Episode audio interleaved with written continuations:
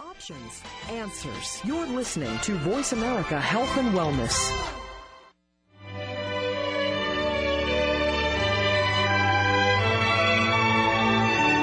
Welcome to Healing the Grieving Heart with your host, the mother daughter team of Dr. Gloria Horsley and Dr. Heidi Horsley.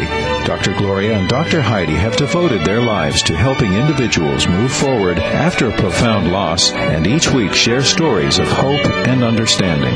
They dedicate their show to their son and brother Scott and to others who have lost loved ones. Now join Dr. Gloria and Dr. Heidi and share the journey from grief and loss to hope and renewal. Hello, I'm Dr. Gloria Horsley with my co-host, Dr. Heidi Horsley.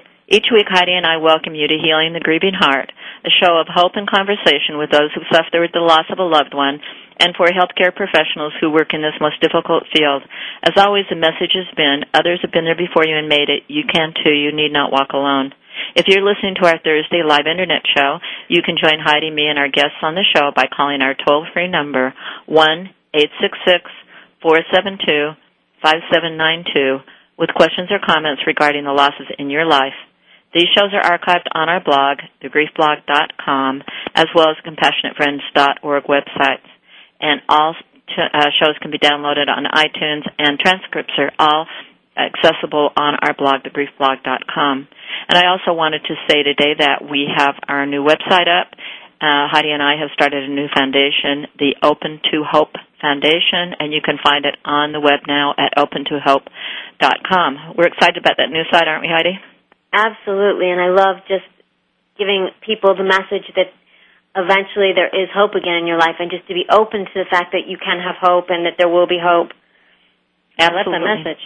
And we love that you all can, you're all going to be able to participate through the blog. You can uh, write in, give us comments about the show, write about your life, write about uh, what's going on with you and your advice to help others, and also ask us uh, questions. And one of the things Heidi and I wanted to mention is that next week we're going to have Candace Lightner on. Candace uh, was the person who started uh, MADD Mothers Against Drunk Driving, and what we would love to have you do if you have some issues around drunk driving, if you uh, would like to ask Candace Lightner a question, please email us. Go to thegriefblog.com, hit on the comments section, and when you go in the comments, it will ask for your name, and then it will ask for uh, questions or, or comments that you might have. So, eh, excuse me, not the comment section, the contact. Hit on contact. So go to the Grief blog, hit on contact, it will take you in so that you can give us comments for next week's show. Well, we've got a great topic today, Heidi. I think how friends help after death. Absolutely. And I think friends are our chosen family and they, they mean a lot to us. Absolutely. So we're going to have uh, Barbara Francis on our show first, and uh, she'll discuss the loss of her best friend Jody. And Barbara chronicles her recovery in her book, um, Unexpected Turns: Learning, Leaning into Loss of, of Life, and you can find that on our uh, blog. And the second segment is going to be uh, Betsy Aronella discussing the death of her best friend's daughter, Sophia, and how she was inspired to write the book Isabella's Dreams, a story and activity book for children's grief journey. And Sophia's parents will join us on the last segment of the show also. So um, our poetry contest is over, and it was so successful, and we had heart rendering, such moving, wonderful poetry, and it's it's so great. Uh, please start thinking about your poems and start writing them because we're going to do another one next year. And Heidi um, today is going to announce our winners. Yeah, and poetry is so powerful, and it's it's hard for me as far as ranking winners, etc., because I feel like everybody spoke from the heart and they were all so amazing. Um, and and that's why we had judges because we couldn't do it. exactly, that's why we weren't the judges. I mean, everybody's everything that was submitted was incredible and moving and, and very powerful. Really wonderful. Um, well, let me mention our judges and start out with Heidi since we've mentioned okay. that now. Uh, our judges were Diane Hogue, and Diane's just a lover of poetry and a friend of, of the blogs, and then Genesse Gentry. Now, Genesse is a poet in her own right and is the author of Stars in the Deepest Night after the death of a child, and you can purchase that. Um, you can Google Genesse on uh, the the uh, blog um, internet to uh, get a hold of her. Her name is spelled G E N E E S S E Gentry G E N T R Y, and she's also going to be a guest on our show later on. So Heidi, you want to announce our winners? Sure, I I would love to, and um I if if I if I sabotage your name, I apologize because every name I'm going to say is a little difficult for me, and uh, I, I don't have you here to ask you if I'm saying it correctly. So let me give it a shot. Um, first place goes to Kim Hudney, and the name of her poem is "I've Stopped Looking for Him." and she will receive a set of CDs of 10 Healing the Grieving Heart radio shows. Thank you so much, Kim, for your for your uh, poetry. Uh, second place goes to Blanche White Tooley, and the name of her poem is "If I Could Touch the Rainbow," and she will receive our Teen Grief Relief book that my mother and I wrote. Um, third place goes to Lana Golimsky, and the name of the poem she wrote was "The Promise of Spring." and she will receive a CD sampler of the Healing the Grieving Heart shows. Thank you so much to everyone that submitted poetry. Oh, and don't forget our honorable mention. Yes, our honorable mention. Where's our honorable mention, Mom? Help me. Uh, under third, Sandra Preby, and she wrote "My Third Yes, Child is Grief," she which is. was amazing. Unfortunately, Sandra, it didn't quite meet our um, the the uh, guidelines you had to meet to be uh, in one of the places, but it was so fabulous.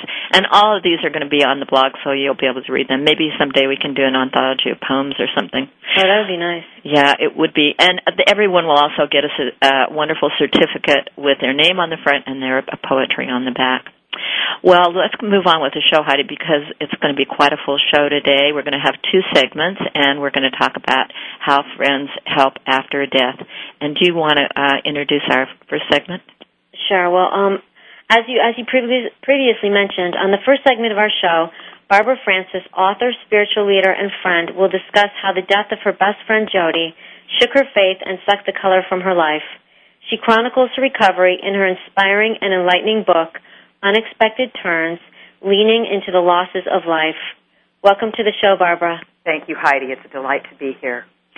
Oh, it's so nice to have you on the show, uh, Barbara. And I was your book um, is such an interesting book. It's it's a, a really a wonderful little book. It's not giant. Sometimes I get so discouraged when I get these giant books on grief and loss, but it's just a wonderful book on um, Well, especially when you're grieving, because Yeah. when you're grieving, you don't want to have something that's very dense and that takes requires an incredible amount of concentration. Yeah, No, we don't have the mental space to be able to do that. absolutely. Exactly. Well, well, talk a little bit in the first of the book. You talked a little bit about uh, your friend uh, and what happened to her. Could you tell our audience about that? Yes, thank you. On uh, January 26, 2003, I received a phone call, and on the other end of the line was a screaming woman saying, Mm. They're dead, they're dead. Dwayne and Jody are dead. Oh Now, Jody was like a sister to me, uh, my traveling companion. I travel and speak uh, many places around the world, and my very best friend.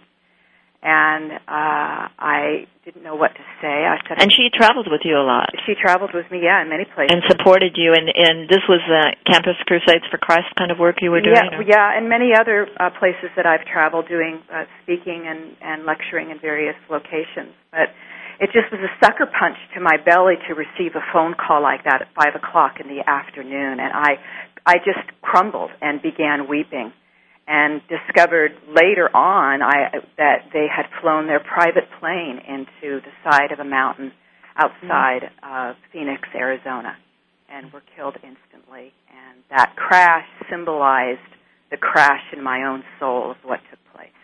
You know it was so interesting for me looking at this book because here you were you know um really in tune with god and this you know going around and doing the work and everything and and all of a sudden you had questions Oh my word!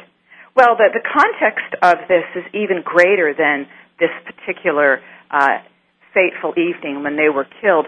Seven months and one day earlier, Jody was in a near fatal car crash where she fell asleep at the wheel, and the truck she was driving barrel rolled across the interstate, and it landed with her head on the dashboard and the crushed ceiling of the car resting on the top of her forehead wow. and she broke C1, C2, C3, C6, and C7 in her spinal cord.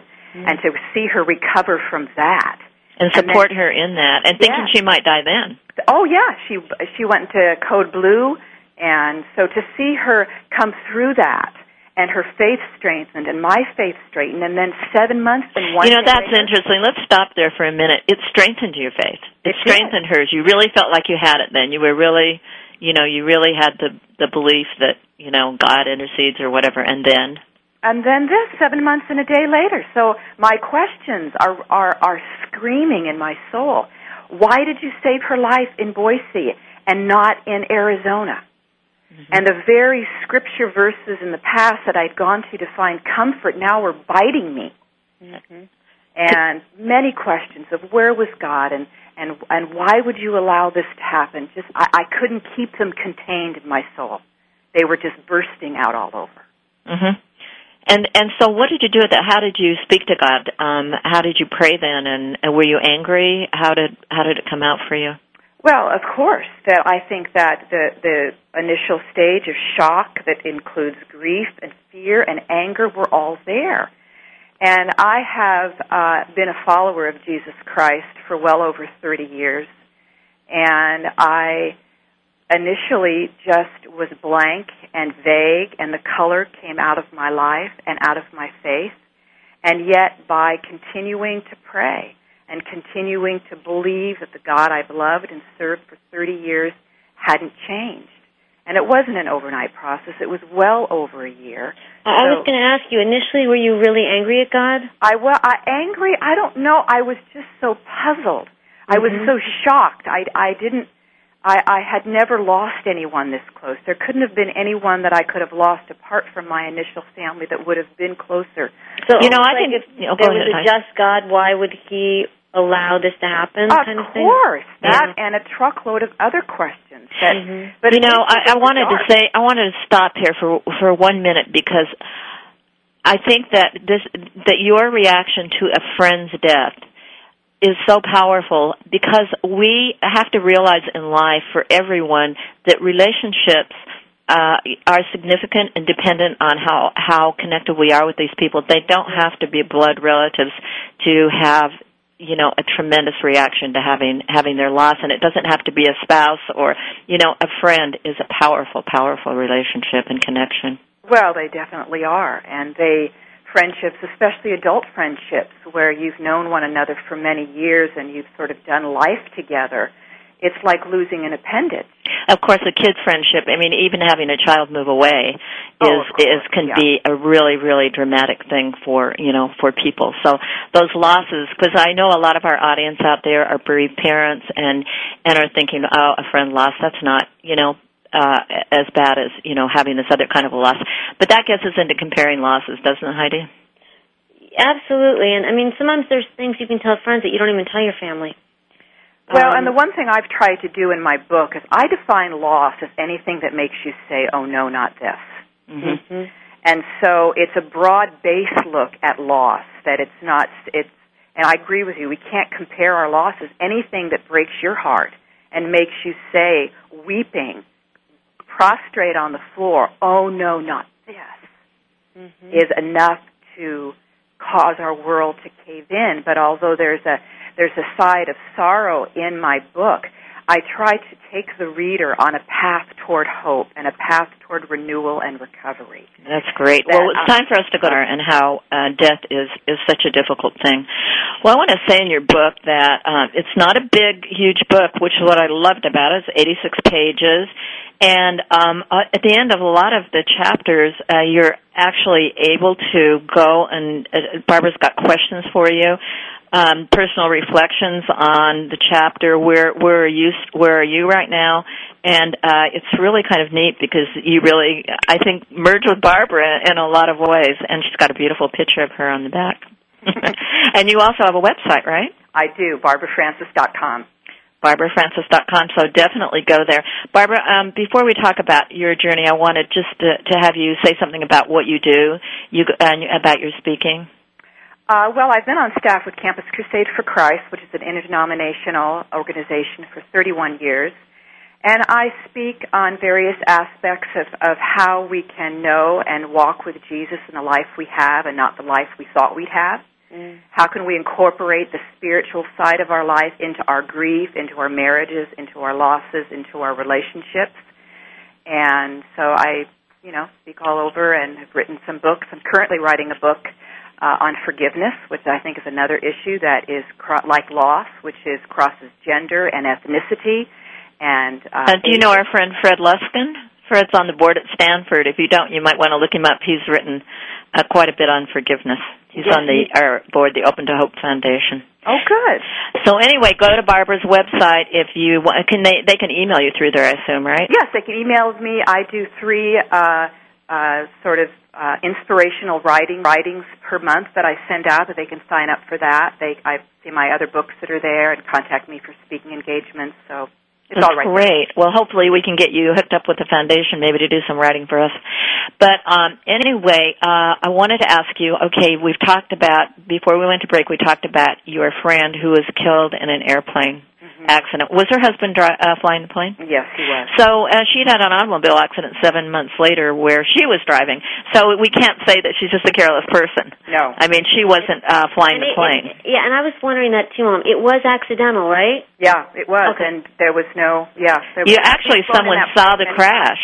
Pardon me. You were talking in the book. You talked about coincidentally someone saw the crash yes. and later told you about it. Yeah, they did. Mm. They saw it, and um, so pieces began coming together because I was so far away. And as you well know, in in the grieving process, it's important to be able to see the person or to have something left. And there was no way to see her. And mm. my husband and I led both the private family uh, uh, memorial service as well as the public one that was held in their hometown and there was no one there to say goodbye to and so there mm. was another aspect of emptiness that was there. And also kind of disbelief, I think. Like, is this, or what, is it, did this really happen? Yeah. hmm And that was part of the stage of, for me of shock, of going back and rereading the accounts and rereading the newspaper articles on it because I just couldn't believe it. Now, did you feel like you had enough right as a friend? You, of course, you were able to go lead the service, which it, you know, which was a way for you to be part of it. But I think sometimes friends don't feel like they have the right. Well, I was invited in quite uniquely to the family. The family knew how close Jody and I were. Their three children, who the book is dedicated to, uh, are still alive. I'm still very much a part of their lives and their marriages and those kinds of things. Um, so it was an honor to be a part of that, and it was really needful to me uh, to be connected because I feel like even when I'm going to be uh, having lunch with Jody's daughter tomorrow, I feel like there's a part of, of Jody that's in her that I connect with. Mm-hmm. You know, uh, I think sometimes friends uh, have a difficult time. We've got actually an email here uh, from Joan, and she says uh, she's from Idaho, and she says that um, after my daughter was killed a year ago, her friends kept coming over to the house. It was great for me uh, because I felt a lot of support from them, but my husband did not like it. He felt like it made him too sad. He didn't like him hanging around. Do you have any thoughts or recommendations about this? Well, I think this reveals a very uh, clear issue when it comes to grief, and that's we all deal with it differently. Mm-hmm. And I think if that was upsetting to her husband, perhaps a better suggestion would be if they could meet uh, in a, at a time when her husband is not home, so as not to sort of be a stumbling block to him, we'll call it. Or maybe they could meet at one of her friends' homes instead of in her own home. But friends were very crucial to me. My dear friend Andrea Townsend came to visit me. My sister came to visit me. Friends that were close, Marie Tittle and uh, Kelly Kimberlin came to visit me and helped me in the process and helped me to verbalize it. During that first stage of shock, it's like you don't want to talk about it. You're just in darkness. But when you move on into hurt stage where you are ready to verbalize and people can come alongside of you. And that is an interesting component to my book in the second chapter. I not only deal with the stages of hurt, but I also give some some insight into what friends and family members can do, what they can say as they walk with the grieving person through. Yeah, that's great. You've got that. I like that. Um, I would like to know um, in the service of time, what gave you hope? And how did you get there? Well, I what gave me hope was my personal relationship with Jesus Christ. Although I went through a, sta- a crisis of belief, as we've talked about at the beginning, the spiritual component was so key. And just briefly, Jody and I read through the Bible once a year together, and the day that she was killed, we were reading Psalm 23. And in my third chapter, I paraphrase Psalm 23. If you have time, I can read it. If not, yeah, that would be great. Um, I paraphrase Psalm 23 and then unpack the spiritual dimension of my healing uh, within that chapter. And here is the uh, paraphrase I wrote. The King of Kings and the Lord of Lords is my very own shepherd, the one who holds my hand and takes full responsibility for me. So believe it or not, I have need of nothing. I love that. How lovingly he takes me to just the right place, a place where the grass is green and soft. He pats his hand on the spot that is best for me, and I'm quick to lie down. Knowing that my thirst is real, he leads me beside cool waters. He always knows what I want when I need it, and I love that about him. Mm. He not only knows what I need externally, but he sees deep within my soul to repair what is broken and bent. He again extends a strong arm so that I can hold tight as he takes me on paths of righteousness for his name's sake. I feel safe.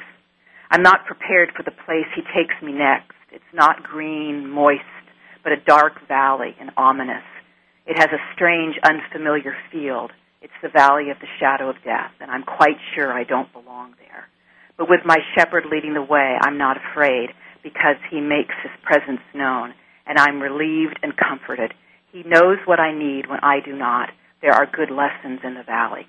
You feed me from a table full of the delicacies I love. What a visible sign of your care for me. And even though there are enemies lurking in the shadows, nothing can harm me because you are my protector. So even though the journey is full of delightful surprises and unexpected turns, green grass and quiet waters, valleys, shadows of death, and enemies, I have two friends who follow me wherever I go. Their names, Goodness and Mercy, and they'll remain my traveling companions every single day of my life until I get home to the house of the Lord, where I will live forever with my shepherd king. I can't wait. Uh, thank you, Barbara. That's a wonderful way to end the show, and I want to thank you so much for being on our show. And uh, keep up the good work. It's really amazing what you're doing, and uh, I I love the idea that you have honored your friends so well. Thank you very Absolutely. much. It's my pleasure to be with you. Thank you, Barbara. Stay tuned. You have been listening to Open to Hope Radio. You can sign up for our newsletter, Facebook, and Twitter on our homepage at opentohope.com.